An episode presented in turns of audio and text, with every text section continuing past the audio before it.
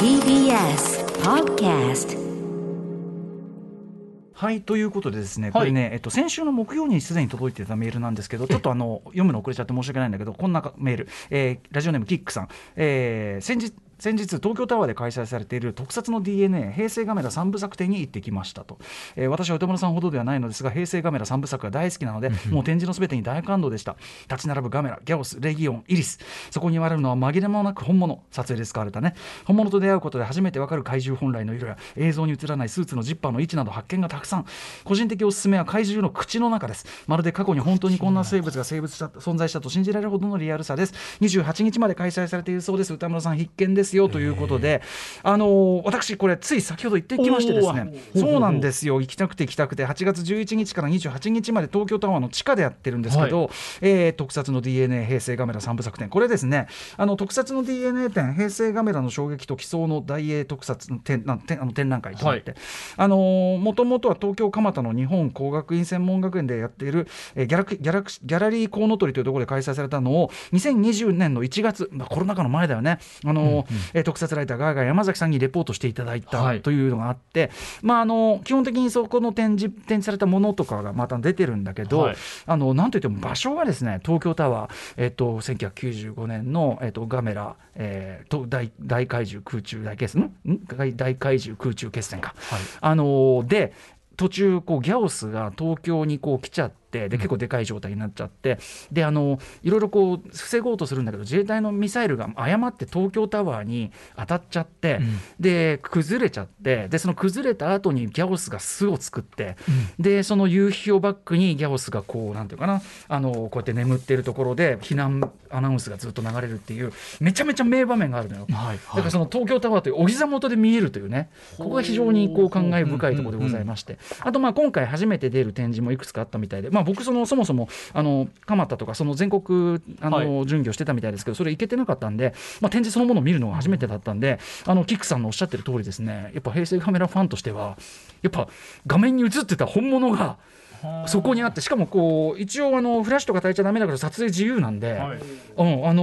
ー僕はだから撮影して一周もう一回じっくり見るので一周みたいな。なるほどなるほど結構いましたよね。はい、おっしゃる通りね、そういうこうスーツの細かいとこ見れるのも本当良かったし、まあなんていうのかな、本当にスター、スター、あのスターがそこにいな。そういうことですよね感じがあるし。ね。あとその画面の中で一瞬しか映んないような例えばガメラ3のオープニングで、あのーガメラのなんていうのかなガメラは実はまあ生物兵器という設定で、はい。あのもうガメラの死んだ後の頭骸骨がこう映るんだけど、はい。その骸骨のあれの実物とかこうじっくりあこうなってるなとかあとその同じくガメラ3で、あのーあれですね前田愛さん演じるその少女が要するに両親がガメラがこう戦ってる一作目で戦ってる最中に巻き込まれて死んじゃうと、でそのガメラの姿を一瞬見てすごいガメラに恨みを持つという話なんだけど、その時の、まあ、トラウマガメラと言われるねその、まあ、頭部みたいのがね、まあ、アップ用の頭部がこうあったりするんだけど、はいそうかトラウマガメラ白目なだけじゃなくて歯並びもより凶暴なんだみたいなことが。確かにじっくり見ると見ると歯並びその凶暴な上に結構なんか血のりっぽい別に人食ったりしてないんだけどちょっとトラウマガメラってぐらいあってちょっとこう本当に怖い感じになってんだなみたいなのがやっぱ実物見ると分かったりとかね。画面だと本当に白黒で一瞬映るだけなんで、ははい。いそんなのも良かったですしあとあのガメラ1作目のその着ぐるみっていうのは2作目にそのままあの改造して流用されちゃってるんで物が残ってないんですよ。でそれをあの、まあ、改めてクラウドファンディングであのもう一回再現しようじゃないかということで全身その再現したやつが飾ってあって、はい、それも多分今回初公開じゃないかな。とかね、はい、あのそれなんかも含めてですね、はい。あとガメラあのイリスの容体なんかを見れてすごい良かったですしね。はい。すごい良かったですよというお話でございます。まだ時間大丈夫？もうもう行け？もう行け？もう行った方がいいああと3分は大丈夫。夫すみません、ちょっとあのの特撮おじさん化した話で申し訳ないんだけど、うん。あのー金曜日にムービーウォッチメン、ドンブラザーズのね、はい。あの映画、まあ、新初恋ヒーローとなって、で私、その流れで、遅まきながら、本当に遅まきながらで申し訳ないっつって、えー、とその脚本、同じ脚本、メインライター、積まれた井上俊樹さんの、えー前にそのメインライター、積まれた戦隊ものである超人戦隊ジェットマン、1991年のシリーズ、まあ、それに改めてドバドハマりして、もうこの週末もずっとあの、あれ、あすいません、心は卵、エンディング名曲です。あのジェットマンの井上俊樹さんのノベライズ3巻あるんですけどそれを読んだりとかする、へー。そんぐらいしてあのあの沼沼に。あの2022年現在のジェットマンロス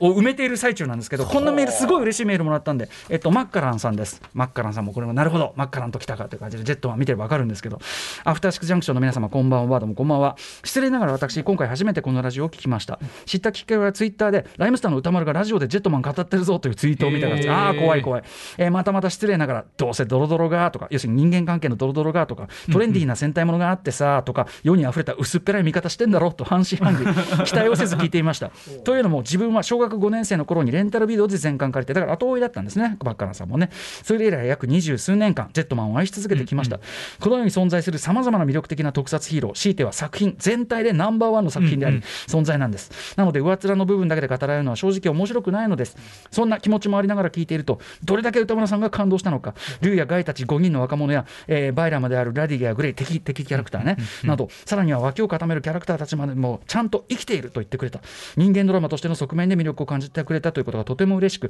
聞く前の自分をぶん殴ってやりたいですいやいやすいませんね本当にね私遅かったんでね私もねジェットマンの最終回は美しいという言葉もまさに本当それと何度も何度もうなずいていました。正しく魅力を伝えていただけたことを一作品のファンとしてとても嬉しく思います。いや本当こんなに嬉しいことはないそう言っていただく歌丸さんとは良い酒が飲めそうです。あ自分はお酒得意じゃないのでホットミルク砂糖抜きでお願いします。これホットミルク砂糖抜きというのはあのレッドホークに変身する天道龍があのーそのえっとガイっていうねそのブラックのあのがいるバーのところに来た時に、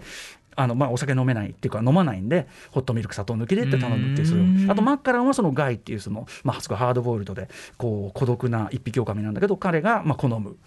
銘柄ということでマッカランというのが出てくる。いやこれ嬉しいですよね。本気で好きな人からだからあのね私今そのき1991年のシリーズが何しろ遅まきながらでジェットマン、ね、ロスとか言ってるわけ、このテンションで話できる人いないのよ周りに。当たり前だけど。歌丸さんとマッカランさん。うん。やっぱそのね、ま、周りの人はガイガン山崎とかもさえ何を今更ってとこだろうから、そうなんですよ。だからねマッカランさんマジで本当にもう飲み明かしたい。本当に。そうあのノベライズ版ノベライズ版はなかなかちょっとアダルトなこう描写もいっぱいあるような井上敏樹さんの小説としても成り立っているような作品でございましたが、で結局このロスを埋めるには、まあ、心は卵もう一日もう何回リピートしてんだって感じなんだけど。このロスを埋めるにはそうだもう一回見ればいいと思ってまた1話から今2周目入ってるってことですか？見ればまた奴らがそこにいるからっていう状態。本当に最高でしたジェットマンという話でした。心は卵も最高 station. After 66 junction.